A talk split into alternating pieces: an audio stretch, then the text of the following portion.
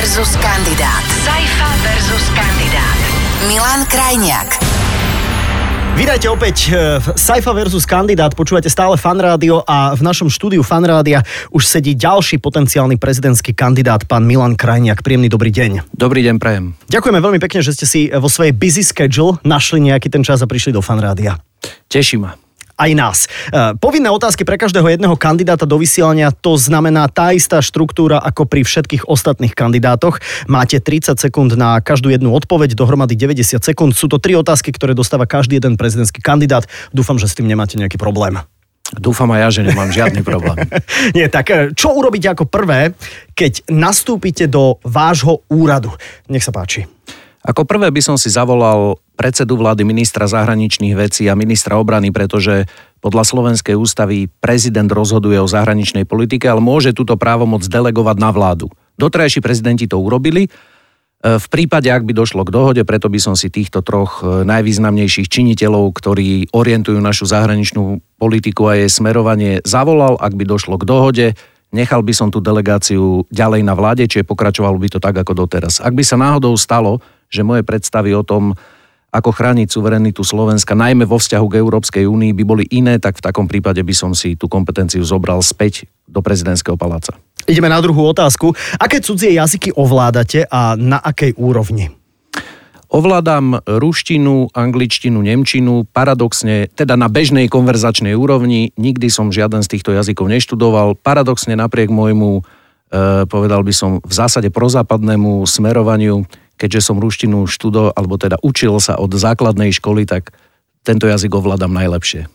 A čo by ste sa nové chceli naučiť? To je taká zaujímavá otázka na záver. Týka sa to možno aj prezidentského úradu, ale týka sa to možno aj Milana Krajniaka ako, ako muža v zrelom veku. Ehm, rád by som sa vrátil k tomu, čo som za mladí veľmi rád robil a už som to zabudol, ako som zistil. Ja som za mladí ako tínedžer hrával šach veľmi vášnivo a veľmi ma to bavilo. Akurát teraz, keď ma kamaráti aj ako relax počas kampane vyzývajú, že si dáme občas partiu, tak som zistil, že najmä veľa otvorení som už pozabúdal a keďže ma to začalo znovu baviť, tak keď budem mať chvíľku času po kampani, chcel by som sa k tomu vrátiť a obnoviť si niektoré zručnosti a znalosti. Veľmi rád mám šach, pretože sa tam dá hrať gambit. To je také, že obetujete figúru, aby bola hra ostrejšia, vy máte potom nevýhodu, ale o to je tá hra živšia a buď vyhra jeden alebo druhý, nejde sa na remizu. Šach je inak trošku asi ako politika, nie? To teraz je taká metafora, ako že som objavil teplú vodu, ale, ale je to asi trošku tak, nie? Je to podobné v tom, že musíte vedieť predvídať. Uh-huh. Nie len predvídať to, čo urobí oponent alebo ten partner, ale vedieť si aj nejako naplánovať, teraz by som tak povedal, že keď urobíte nejaký krok, ktorý na prvý pohľad vyzerá dobre, o dva roky sa môže ukázať, že to bola najväčšia hlúposť. Poviem uh-huh. vám to ako príklad. Pred desiatimi rokmi som ja osobne, ale aj iní politici protestovali proti tzv. Lisabonskej zmluve, ktorá uh-huh. urobila to väčšinové hlasovanie v rámci EÚ. A my sme hovorili, že e, nestrkej ty sírky na spátek, vymstí se ti to, jak poznáte ten e, slavný film. Uh, nikto nám neveril. A teraz nás prehlasovali väčšinou pri tých povinných migračných kvótach. Takže aj v tomto politik musí vedieť, že aké budú asi ďalšie ťahy, keď sa uh-huh. niečo robí.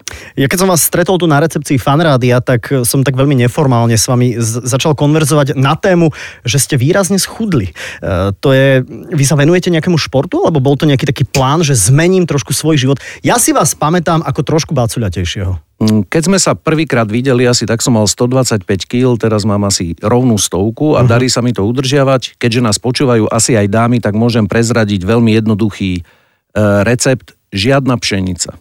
Aha. Mne to pomohlo to, že som v tom momente prestal a dodnes sa snažím udržiavať to, že keď mám chuť na chlieb, lebo moje najobľúbenejšie jedlo je chlieb. Ja aj som moje. zedol kilo chleba denne. Takže teraz to robím tak, že keď ma chytí taký chtíč, tak e, si idem kúpiť buď celošpaldový alebo čisto ražný chlieb a pokiaľ dodržiavam tento základ svojej životospravy, tak už vyše 3 roky sa mi to darí držať uh-huh. takto. Ale mne, mne to veľmi pomohlo. Ale nie ste celiatik.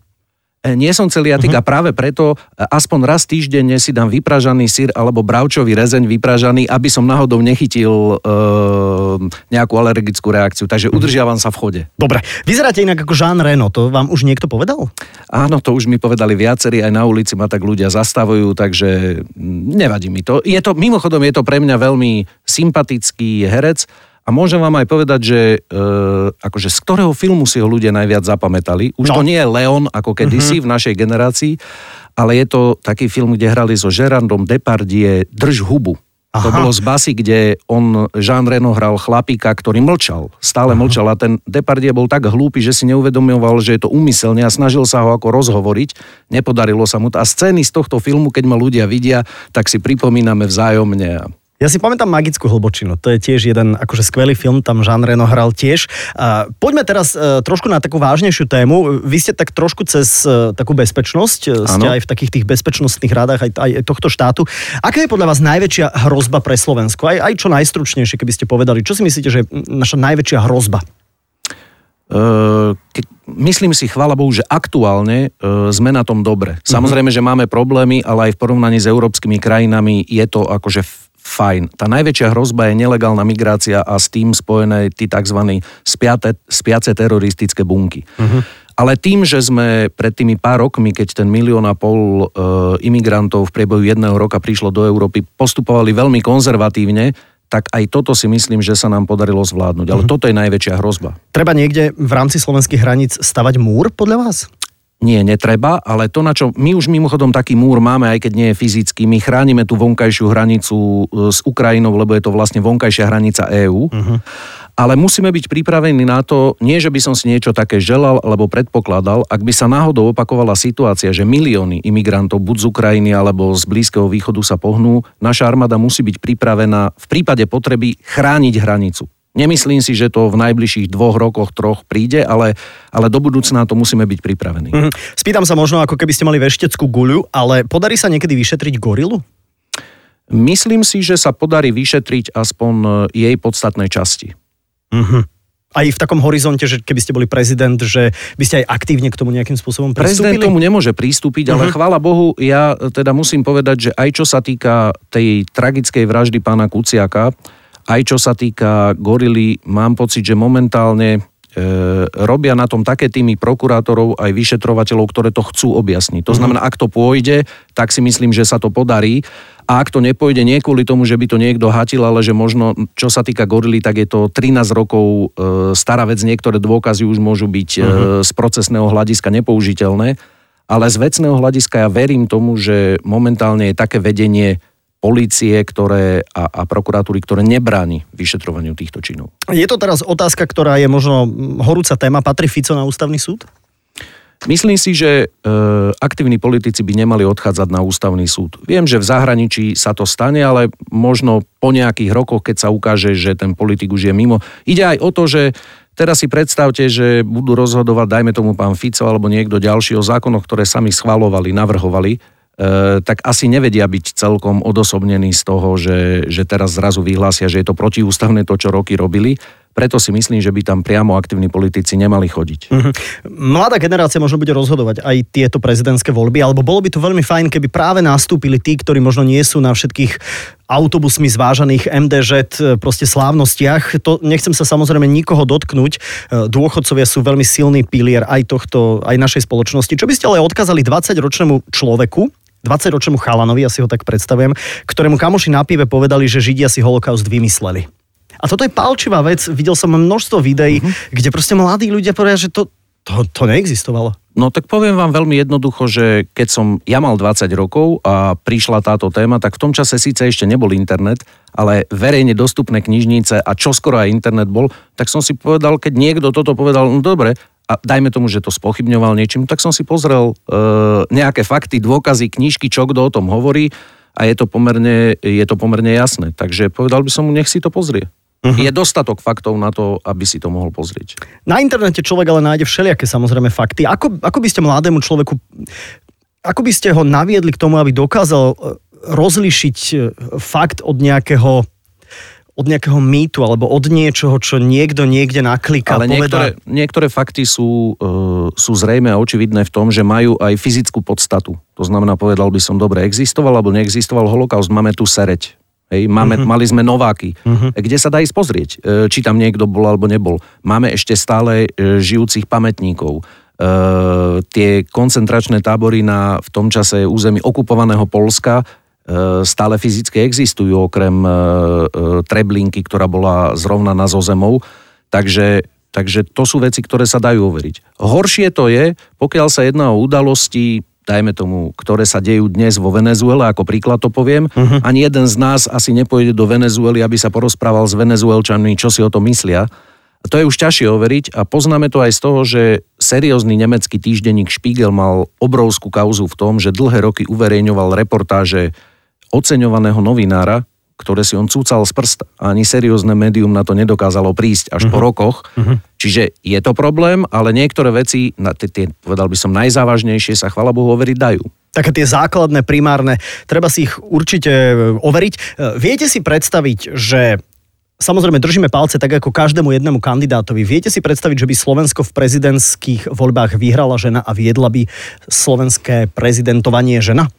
E, myslím, že tam máme dve kandidátky aktuálne, ale, ale ja nevidím žiadny problém a to ma aj tak prekvapuje, že niektorí hovoria, že na Slovensku žena nikdy nemôže vyhrať. E, média to tak niekedy mm. ako hovoria, že, že no. v súvislosti Radičová napríklad, e, Radičová Gašparovič dávno, Nemyslím dávno. si, že je, to, že je to geneticky dané tým, uh-huh. že by e, Slováci neakceptovali na, na, na vysokých postoch ženy. Spomínaná pani Radičová bola niekoľko rokov premiérka a značnou časťou spoločnosti akceptovaná premiérka. Nemyslím si, že, že v tomto pohlavie hrá rolu. Skôr bude hrať rolu to, že ako sa jednotliví kandidáti, bez ohľadu na to, či sú muži alebo ženy, dokážu postaviť k tým veciam, ktoré ľudí trápia. A či im dokážu dať nejakú odpoveď, ktorá v nich zbudí nádej alebo, alebo náznak riešenia, ktoré očakávajú. Vy by ste chceli zo Slovenska spraviť Švajčiarsko? Mali sme to na billboardoch dávno, Áno, dávno. E, keď by som mal povedať, že e, ktorú stredoeurópsku krajinu by som si vzal ako vzor, tak je to Rakúsko. S tým sa dá napríklad súhlasiť. Mám, mám kupujete, kupujete potraviny v Rakúsku? Nie, nekupujem. Kupujem potraviny e, čo najviac domáce a teda čo najbližšie k domu. Ale to Rakúsko je niečo, čo naši ľudia poznajú. Mnoho uh-huh. desiatok tisíc ľudí tam pracuje, veľa stá tisícov Rakúsko aspoň raz navštívilo a myslím si, že vzhľadom na tú spoločnú históriu stáročnú, ešte e, v rakúskom cisárstve alebo v Rakúsku-Uhorsku, máme niektoré spoločné návyky. Napríklad, e, že ku káve vám podajú aj pohárik vody. To je tradícia Strednej Európy a, a to len hovorím taký kultúrny prvok. Myslím si, že najlepšie je učiť sa od Rakúska. Uh-huh. Nedá sa mi nesúhlasiť teraz na záver a tak ako to hovorím vždy pri každom jednom kandidátovi, držím palce, nech je to férový boj, nech si ho užijete, pretože sme chlapi, e, ale samozrejme, že aj ženy majú radi súperenia a nech vyhrá ten lepší samozrejme. Všetko dobre, ďakujeme za návštevu. Nech vyhrá najlepší a ďakujem za pozvanie. To je dôležité. Pán Milan Krajniak, kandidát na prezidenta v prezidentských voľbách, bol v štúdiu Fanrádia. Ešte raz všetko dobré, veľa zdaru a šťastia. Pekný deň želám. Saifa versus kandidát iba vo Fanrádiu. Predvolebná diskusia Saifa versus kandidát je vysielaná v rámci predvolebnej kampane a obsahovala stanoviská a názory kandidátov na prezidenta Slovenskej republiky, ktoré nemožno spájať so stanoviskami fanrádia.